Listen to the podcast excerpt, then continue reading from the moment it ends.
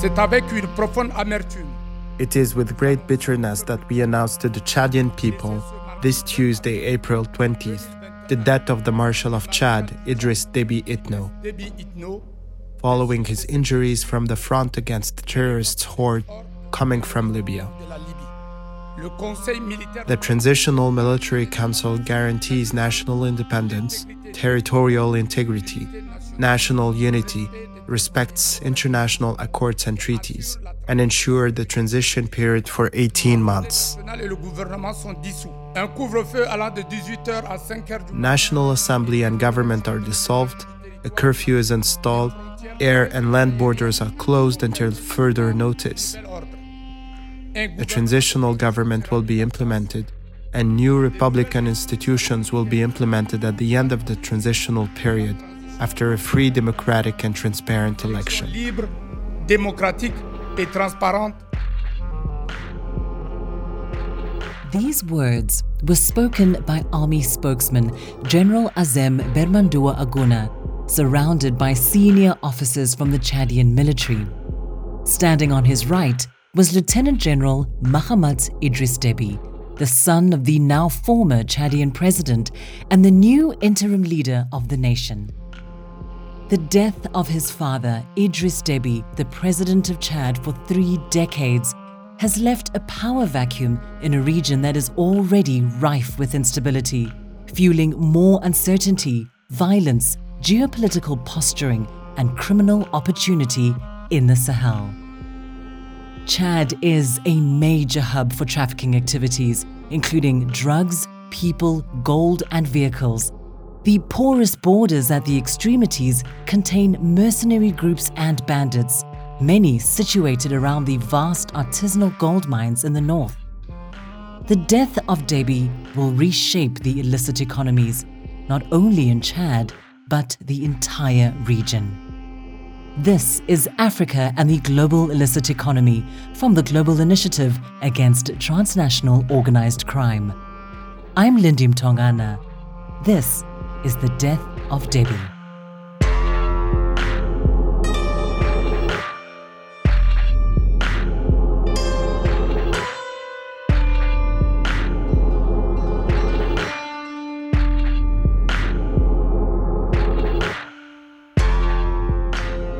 On the 11th of April 2021, while Chadians went to the polls for the country's presidential election, up to 1,000 fighters from the rebel group known as Front for Change and Concord in Chad, or FACT, swept through the Korizo Pass, 65 kilometers south of Libya, on Chad's border with Niger.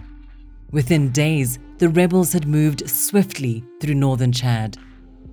By the 19th of April, provisional results showed that Idris Deby, the Chadian president, had won a sixth term in office, taking 79.3% of the vote, although the opposition did boycott the election in protest against his continued rule. In the capital, in N'Djamena, excited supporters waited to welcome the re elected president, who was due to give his victory speech. But the news filtered out from the party that he had instead gone to visit Chadian soldiers fighting on the front lines in Kanem, just 300 kilometers from the capital. This is the region from where most of the FACT fighters hail. They may have been hoping local people would join them, and it's also possible they had sent an advance team. The, the area is probably less good for guerrilla than, than Tibesti, but it is still a very difficult terrain of, of sand dunes, which, which can benefit to those who know well the area. Jerome Tubiana is an independent researcher specializing in Chad, Sudan, and Libya. It seems until the FACT had reached Kanem, either the Chadian army had not been able to intercept them, or they had decided the battle should take place there in Kanem. Many people were expecting the French aircraft would bomb the FACT, like they had done on the UFR column in 2019, but they didn't do it presuming both Chadian aircraft and, and, ground forces were sufficient. Still, the French aircraft provided Chadian forces with, with crucial information on the facts positions. In spite of this, on, on day one, it seems the Chadian army was surprised by the strength of the FACT. The force was 300 cars, which is not unusual for a Chadian rebel raid, but apparently more heavily equipped than expected. There were heavy losses on both sides, including uh, several army generals. It was at this point that President Deby, fresh from his election victory, arrived and took command. It was also said that when he arrived, most, uh, most of the FACT was already defeated, but that he insisted on leading himself the, the last battle. It was said that he was about to be killed and, and captured and was saved at the last minute from a clash in, in which several officers with him were killed. However, it is not clear whether he was injured during that episode or if, as uh, it has been increasingly said, he was injured later in a dispute with an angry general from his own tribe, a dispute related to, the, to older grievances, including maybe that uh, episode of uh, Yaya Dillo's uh, uh, defection and, and attack against him. The confusion surrounding the actual circumstances of Deby's death makes the situation even more murky. Indeed, Jerome mentioned Yaya Dillo. He's the cousin of Deby. The family dynamics in Chadian politics and relating to various rebel groups is quite remarkable, so perhaps let's take a moment to mention the episode of Yaya Dillo. Yaya Dillo was a former rebel commander who fought against Deby's government in 2006 before joining his government as a minister. But in the most recent election, Dillo attempted to run for the presidency against Deby.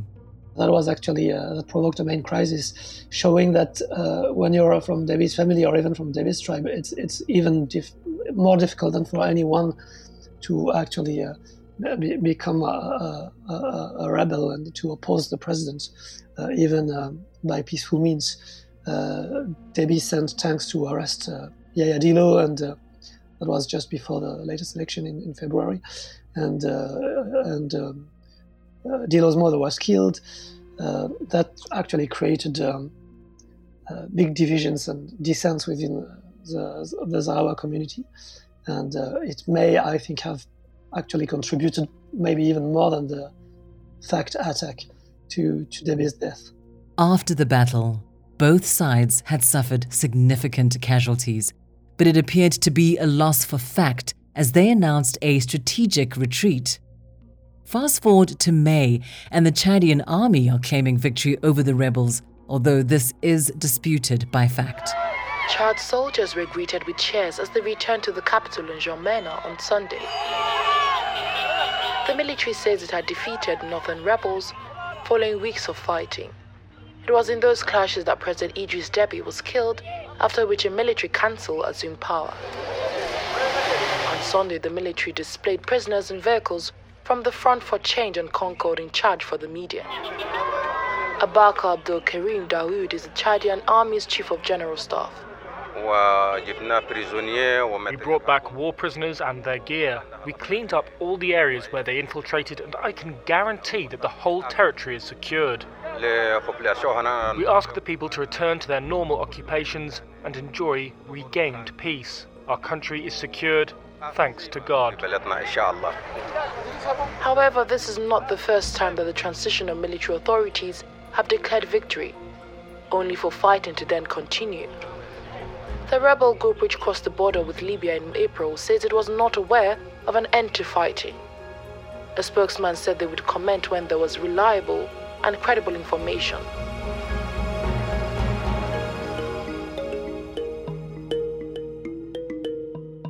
So, who are FACT and where did they come from? The group was founded by Mahamat Mahdi Ali, who has been part of a number of Chadian rebel movements since the late 1970s.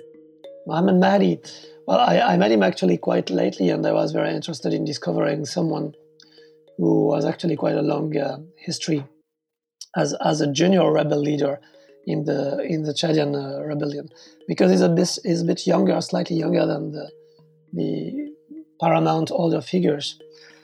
Uh, he joined the rebellion when he was very young. Uh, he told me he was only 14, so he, jokingly, uh, I told him that you were then a child soldier, and he agreed. Mahdi went on to live in exile in France, where he became a member of the French Socialist Party before returning to Chad to join the Union of Forces for Democracy and Development, the UFDD, led by former Deby ally Mahamat Nouri. In 2008, the UFDD and other rebel groups almost toppled Deby from power, even attacking the capital in N'Djamena before a forced withdrawal. In 2015, Nouri, in exile in France, sent Mahdi to Libya to take control of the UFDD fighters. Division among the UFDD led to a split. FACT under Mahdi was one of those groups who had the aim of overthrowing Deby and establishing democracy in Chad.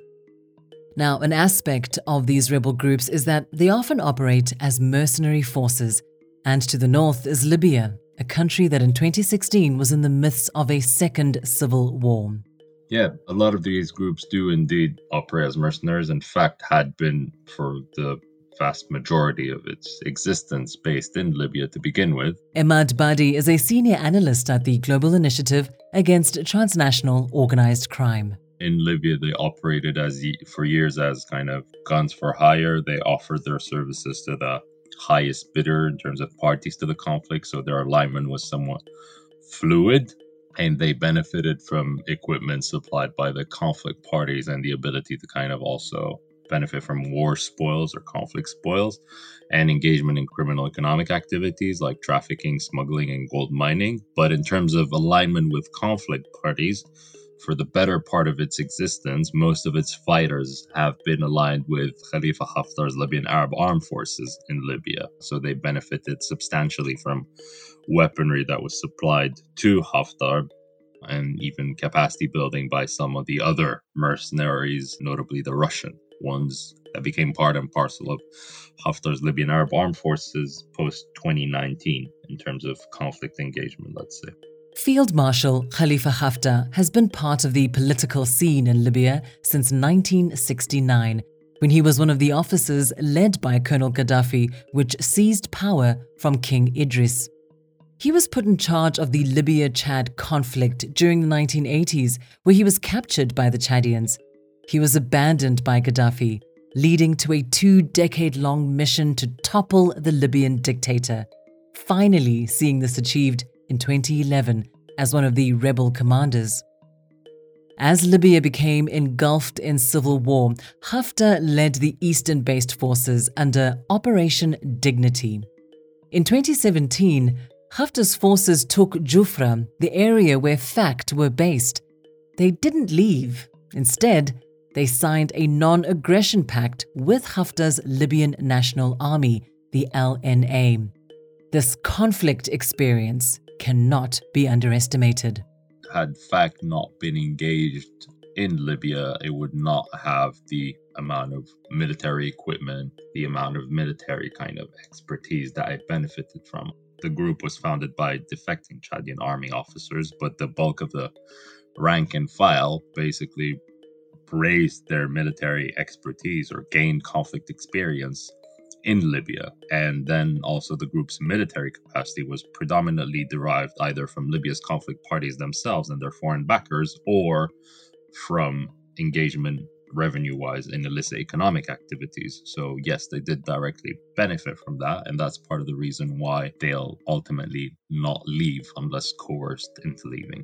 They happened to be based in a region with porous borders, little state control, and synonymous with illicit activities, and they utilized that.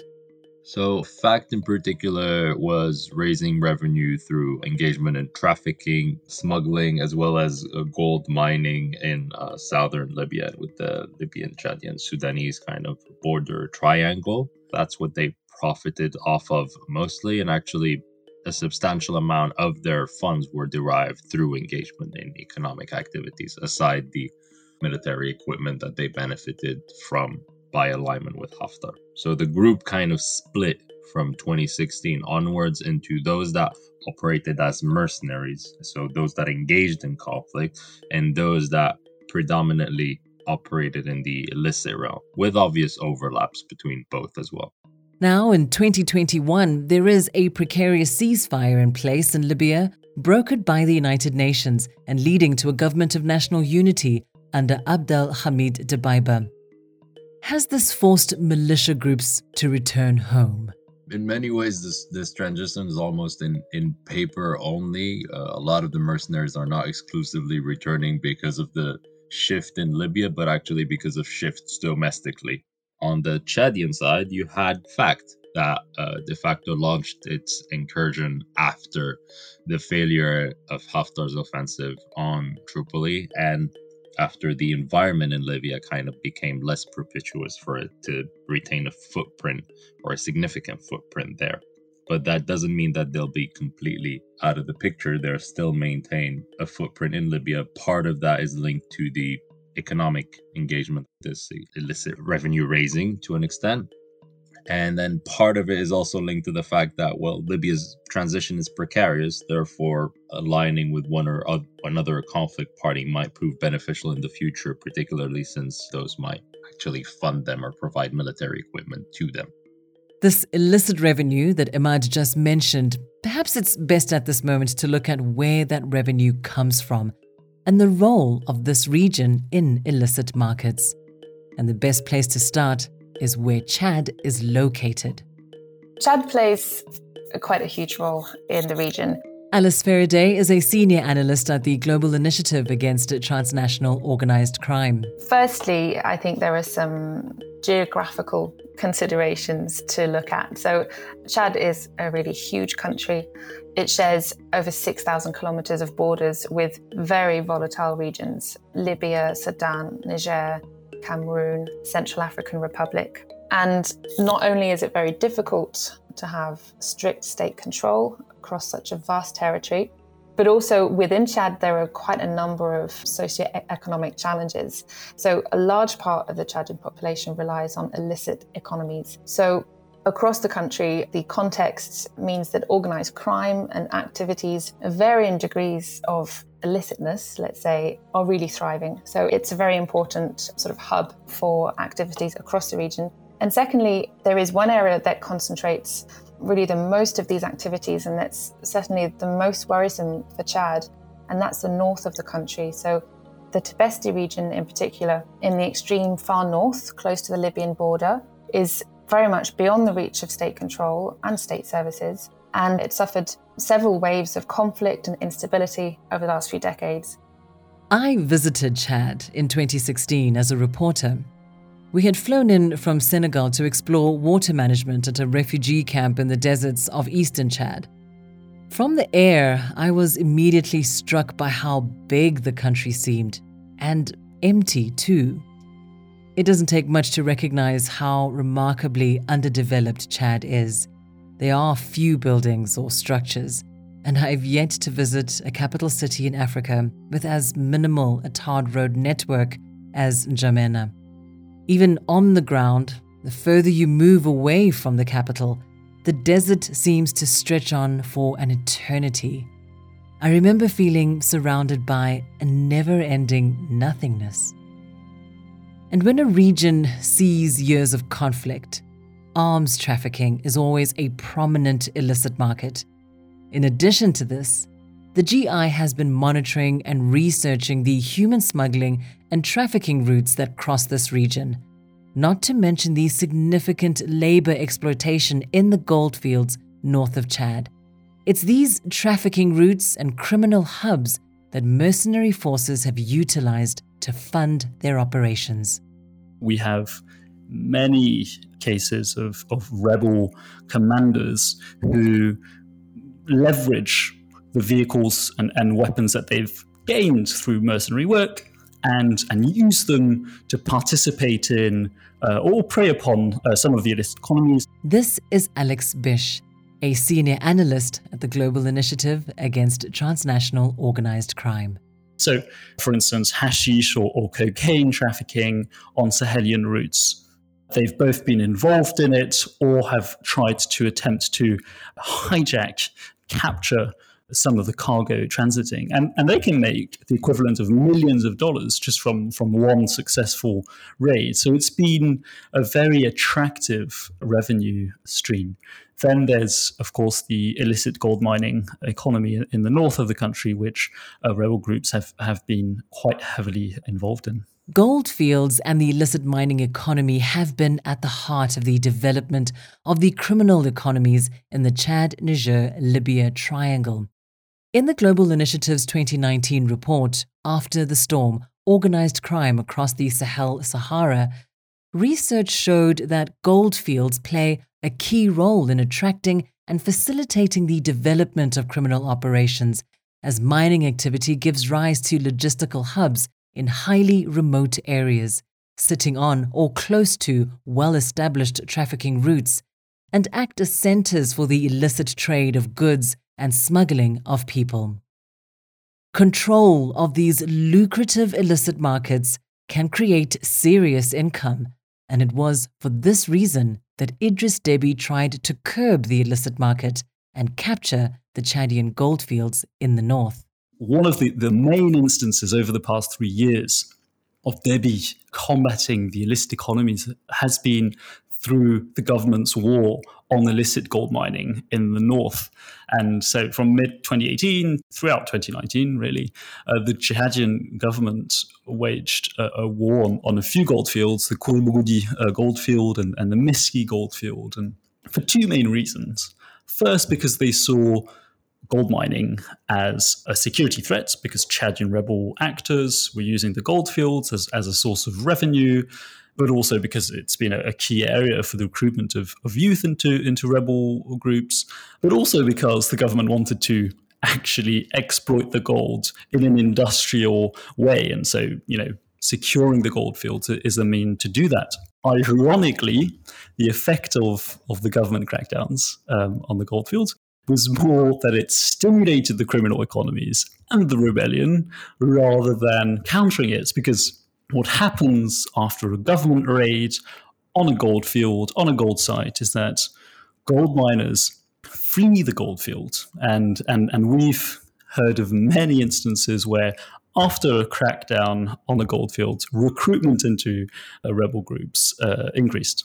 Uh, because now they've got one income stream that is left, and there are rebel groups active in the region, and this was an opportunity for them to, to join them. But we shouldn't forget that Deby's play for the goldfields wasn't out of some yearning to strike a blow against organized crime.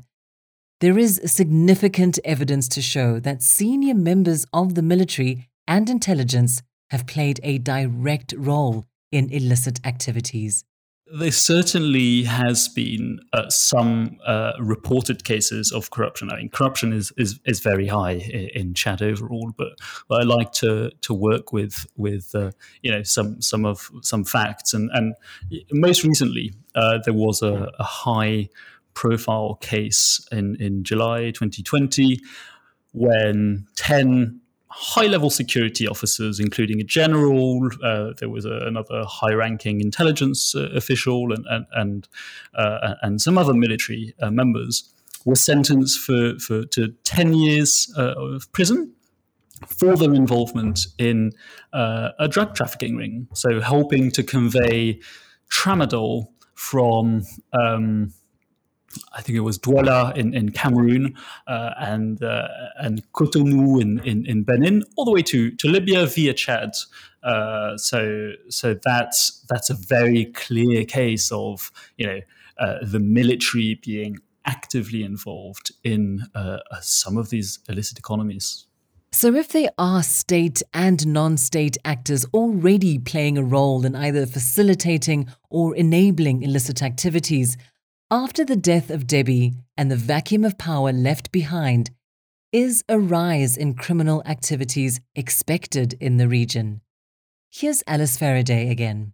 These different flows of arms and people and drugs across the region and the activity of criminal armed groups is already there and already growing even prior to Deby's death. What we're seeing is in terms of the concentration of criminal operations around goldfields in northern Chad.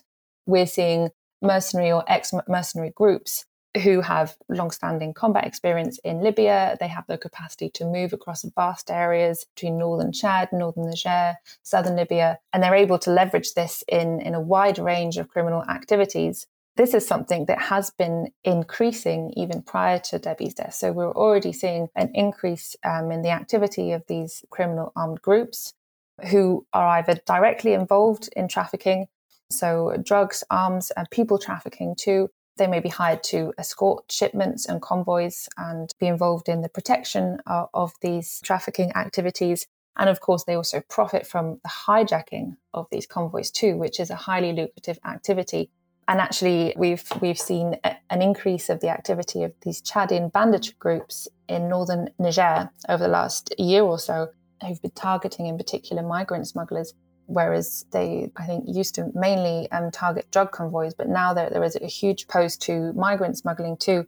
So I think these are all activities that have benefited from the, the lack of state control in northern Chad and southern Libya. And should there be a um, security vacuum and, and should there be further destabilization in the region, and I think all of these activities would really profit from, from that situation. To die in battle as a head of state in the 21st century is very, very rare. Idris Deby was no stranger to fighting. Son of a herder, he joined the military and trained in France. His return saw the beginning of his meteoric rise to power, culminating in the coup of 1990 when he became president in his late 30s. With the support of France and other Western powers, Deby ruled his militarized state with an iron fist for three decades. Despite Chad being rich in natural resources, the kleptocratic nature of the Deby state meant that much of those profits were siphoned off. One institution that did benefit and thrive under Deby was the military. Highly respected, well trained, well equipped, and well funded. But this came at a price. The everyday Chadian was left to fend for themselves. During my reporting trip to Chad in 2016, we stayed at a UNHCR compound in Amjaras Deby's hometown. Every morning, we drove for an hour to a refugee camp through the relentless desert heat, the endless views of nothing but sand, and the faint smell of another dead carcass lingering in the air.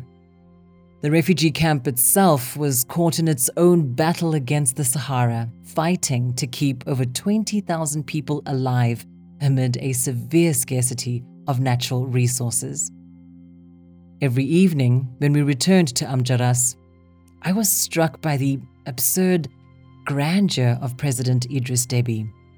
His home in Amjaras was so magnificent, so inappropriately palatial that it almost didn't feel real. The road leading to it was lined with pillars stretching at least two meters high in what to me appeared a clumsy imitation of the columns of ancient Rome. The contradictions were alarming.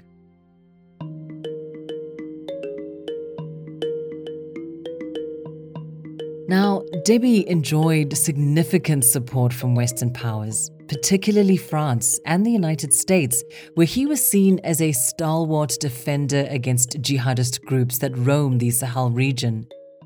During the 2000s, Chad became a significant producer of oil, and the Deby regime invested those profits into a strong military. That military worked closely with French forces stationed in the country the UN mission in Mali, the US war against Boko Haram, and was a lead member of the G5 Sahel Joint Force for counterterrorism. When talking about the Sahel, Chad is not engaged in the Sahel just to fight terrorism uh, within the G5 Sahel, but Chad is engaged in the Sahel also as a part of the partnership and the commitment between Chad and France. This is Dr. Remadji Hoinathy, a senior researcher at the Institute for Security Studies, where he covers West Africa, the Sahel, and the Lake Chad Basin. So we have here what we call this uh, military diplomacy uh, that is for Chad to engage with France in all those terrains. And the reason is not just fighting terrorism, but within this commitment and this engagement between the two states, France have always been supporting President Deby in keeping his seat as president of Chad. And so the actual regime, seen as it's a, it's a young one, needs the same support that Deby used to get from France to keep the seat as president. So the trans- military transitional council would uh, strictly commit to all the engagements that President Deby used to have with France in combating terrorism. So I think that in the Sahel, Chadians' position won't really change as far as they need France here to help keep the position and have the diplomatic support of France. They will keep the agenda that Deby used to have uh, in the Sahel with France. Indeed, the view was that the Deby regime was a stabilizing force in the region. France stepped in to protect it against a large convoy of Union de Force de la Résistance rebels. The French presence in its former colony is significant. They maintain a permanent base in the capital N'Djamena, from where they launch counterterrorism operations in the Sahel. Such is the importance France placed on the Deby tenure that President Macron attended his funeral in person. Idriss, you were an exemplary leader and a courageous warrior, but you also knew the value of diplomacy and cooperation between men and peoples. You put these convictions at the service of the entire continent when you were called on by your peers. But Deby, a shrewd politician, was not always the easiest ally. Here's Jerome Tubiana again. Deby was not always a great friend of, of France, to, to be honest. He was uh, sometimes a difficult, uh, difficult to deal with, and, and uh, uh reasserting his his own uh, positions. Uh, he didn't want his policy to be dictated by France. He rather wanted him to to dictate France which policy to, to follow in in Chad, of course, but also in in the wider region. Deby was clearly a very good analyst of, of regional dynamics, and to some extent, he, he managed to impose his views on, on France, with one exception certainly on, on which he was uh, he remained very bitter. It was Sarkozy's operation, or NATO operation, initiated by Sarkozy against Gaddafi in 2011. Deby was an ally of Gaddafi, and he probably quite rightly thought Libya after Gaddafi would be a dangerous place, uh, destabilizing, including destabilizing Chad, and somehow he was right. Now, if we look at the situation in neighboring Mali, where there has been a second military coup in nine months, Mali's interim president and prime minister resigned on Wednesday, two days after they were detained by the military. That's according to an aide to Colonel Assimi Goita. He's the country's interim vice president and leader of an August coup d'etat. His soldiers arrested President Bah Ndaw and Prime Minister Mokhtar Ouane on Monday evening. Their resignations on Wednesday came during a visit by a delegation from the Economic Community of West African States. ECOWAS mediated after the August coup and is now trying to resolve the military's latest political intervention. Mali's neighbours and international powers have condemned the military's move. They fear increased insecurity in a country that jihadist groups have used as a launchpad for attacks across the region. Nations such as France have condemned those involved, and yet the tone towards the Transitional Military Council is very different. Here's Remadji Hoinathy again.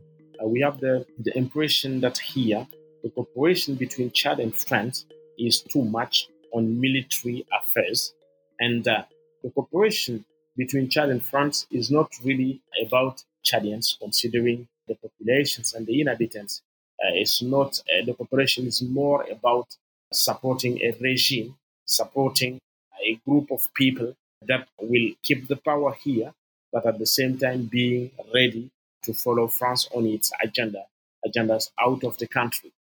And so we have to nuance when we say cooperation between Chad and France. It's, to my opinion, this cooperation is resulting more in a support to a regime with the strong man that Deby used to be, and actually to the new man trying to, to, to strengthen himself and his position with the benediction of France. This should be clearly stated. Deby has played a part in every regional conflict from Sudan to Libya and the Central African Republic, not to mention the constant threats from rebel groups within Chad itself, often led by members of his own extended family. After his sudden death, as with the illicit economy, the vacuum left behind will create significant and long lasting changes in the region. Chad shares a 900 kilometer border with Sudan, Most importantly, along this border is the Darfur region, in which, since 2003, a conflict has raged, causing hundreds of thousands of deaths and millions to flee their homes. For many years, Deby had strained relations with his former counterpart in Sudan, Omar al Bashir, who was overthrown by the military in 2019 after 30 years of leading the country. The Transitional Military Council that replaced Bashir had much better relations with Deby. So, how will the current military dominated transitional government in Khartoum react to this sudden change at the top of the Chadian state? I think that Sudan might be a danger for Chad as much as Chad could also, you know, with the destabilization, be a danger for Sudan. So, uh, actually, the two countries are keeping an, a very close eye on what's happening on the borders. So to keep things stable, because a country like Chad, you know, most of the rebellions has to take the road from the Sudanese boundary to N'Djamena, and this is kind of the highway to the power. And so, no, Chad should be keeping a very close eye on the dynamics in Sudan. And uh, last weeks we observed some um, community conflict in the Darfur, and this is also something that from here should be watched closely. As far as Chad will remain stable, uh, I think that there shouldn't be any danger uh, on Sudan. As the conflict in Darfur continues, the new Transitional Military Council also has its long southern border with the Central African Republic to consider. It has been asserted and reported that a lot of the people within the, the CAR rebellions have been originated from Chad that they have a lot of contentions with some officers within the Chadian army. So I think Chad has a very complex role in CAR. First, being officially a kind of an ally and a friend country to the CAR, but at the same time, you know, being kind of godfathering in some way some of the rebellion. So uh, it's a very complex role.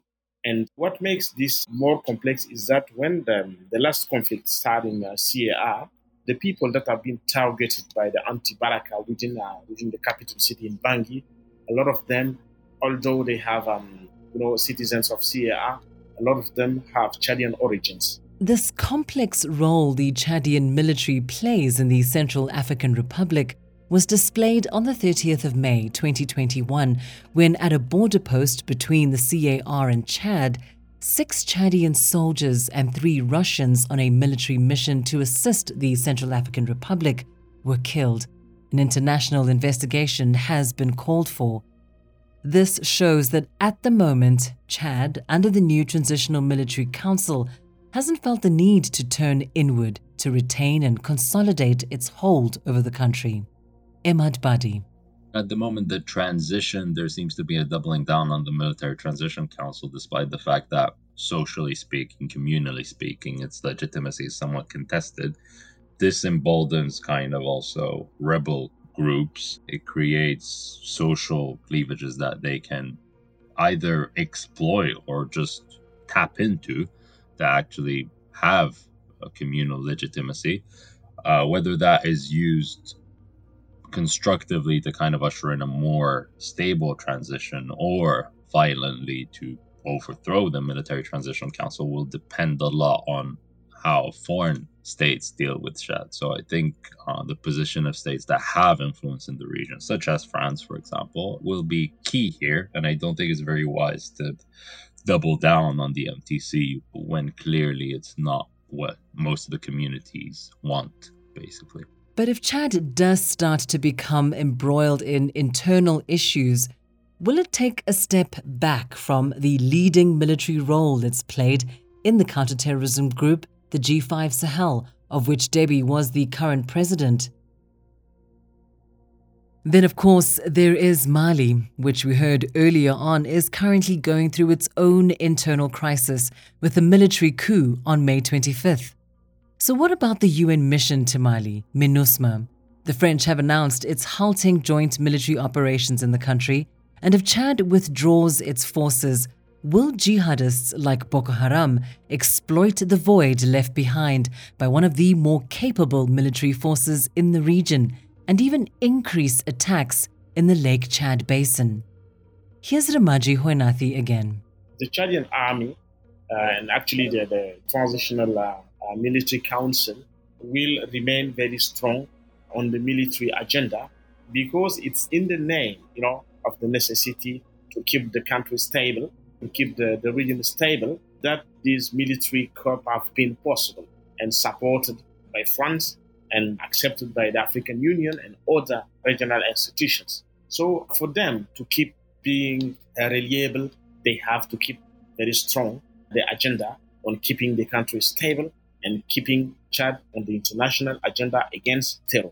The importance of the Lake Chad Basin to the stability of this new government was shown when the new leader, Mahamat Idris Deby, traveled to neighboring Niger, one of the G5 Sahel group members, where over 1,000 Chadian troops are stationed in the fight against extremists that plague the region.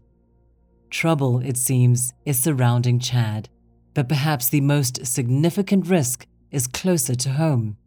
Here's Jerome Tubiana. The first worry within the international community, and especially France, was still based on, on that short sighted view that Chad is, is mostly a provider of troop and, uh, and, and good troops for fighting elsewhere. It's not paying much attention to the, the situation within Chad itself, with uh, that lack of, uh, of democratic rule, but also, also of good governance and, and development. And ethnic tensions have been increasing uh, all across Chad in, in latest decades. So, unfortunately, I think that the rethinking on that should, should be if the only really capable force in the Sahel is the Chadian army, there will be problems. There, there should be very quickly an alternative strategy. And it, it, it was not anyway, anyway sustainable. That army is not that big, it's already overstretched. Its own appetite to fight uh, outside Chad, uh, while there are so many problems in Chad, is, is also quite limited. Soldiers are not necessarily happy to somehow play a mercenary role in, in conflicts that don't really concern them. The Transitional Military Council, led by Mahamat Idris Deby, has a significant task on its hands. The decades of underdevelopment of the economy and state infrastructure, ethnic tensions, multiple rebel groups, extremist groups, protests against the new Transitional Military Council, an overstretched army, and wider geopolitical players vying for influence. Alongside this, a population with a reliance on illicit markets to survive. Here's Alex Bish again. So, the stability of, of this new government will really affect illicit economies in the country. But the capacity of the new government to counter the efforts by the rebels to take a hold, uh, in particular, of the north of the country. There's a real fear that you know rebels may manage to, to displace their base from southern Libya to northern Chad. Having said that, it's also important to remind that it depends on the illicit market, but Ill- illicit markets tend to thrive in both times of instability and times of stability. So, in both cases, given the high levels of, of corruption, we're likely to see a continuation in, in many of the illicit economies that are already present in, in Chad. The threat from FACT appears to have subsided for now, but we've outlined the challenges facing Mahamat Idris Deby and the new military council he leads, including northern Chad and the illicit markets that thrive there. Alice Fereday. I think the, the CMT and the transitional government will be very cautious in terms of how it deals with northern Chad.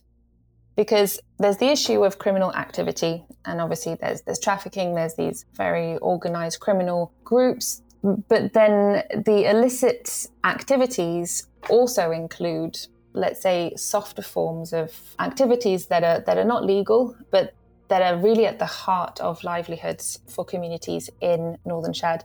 So, in particular, that would be gold mining, which has been officially banned several times but never really enforced in the Tibesti region, and migrant smuggling. So, these activities are really important for local communities. So, in particular, the Teda Tebu community in northern Chad, but that also has communities in northern Niger and southern Libya. And these are communities that I think the CMT will seek to appease rather than antagonize. So, if there is a crackdown, I think they will be very cautious in terms of how they go about it.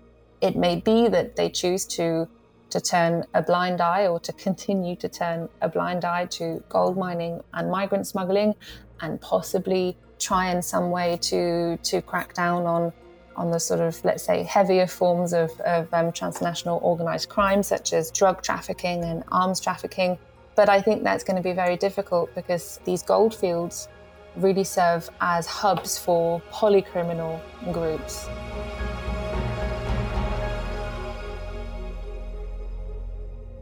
Illicit markets and organized crime thrive where there is insecurity, inequality, and lack of development. In Chad, illicit markets and activities have been firmly entrenched for decades, this despite President Idris Déby's iron fisted rule and renowned army. In the aftermath of his death, it appears little will change. Unless a new government prioritizes development and good governance, particularly in marginalized regions, Chad is likely to stray even further down a precarious path with serious implications for the broader region.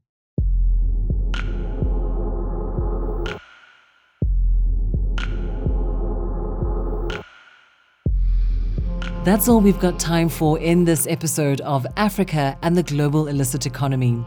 A special thank you to Remadji Hoinathy Alice Fereday, Alex Bish, Emad Badi, and Jerome Tubiana.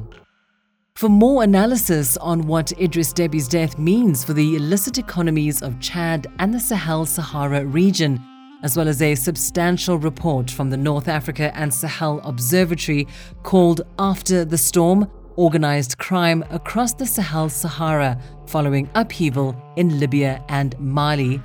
There are some links in the summary to this show. You can also check out our social media channels for the latest analysis on transnational organized crime from around the world. Just search for the Global Initiative and you'll find us. Finally, for more reports, policy briefs, and videos, head over to our website www.globalinitiative.net. You can also find more podcasts there or wherever you listen. This is Africa and the Global Illicit Economy from the Global Initiative Against Transnational Organized Crime. I'm Lindy Tongana. Thanks for listening.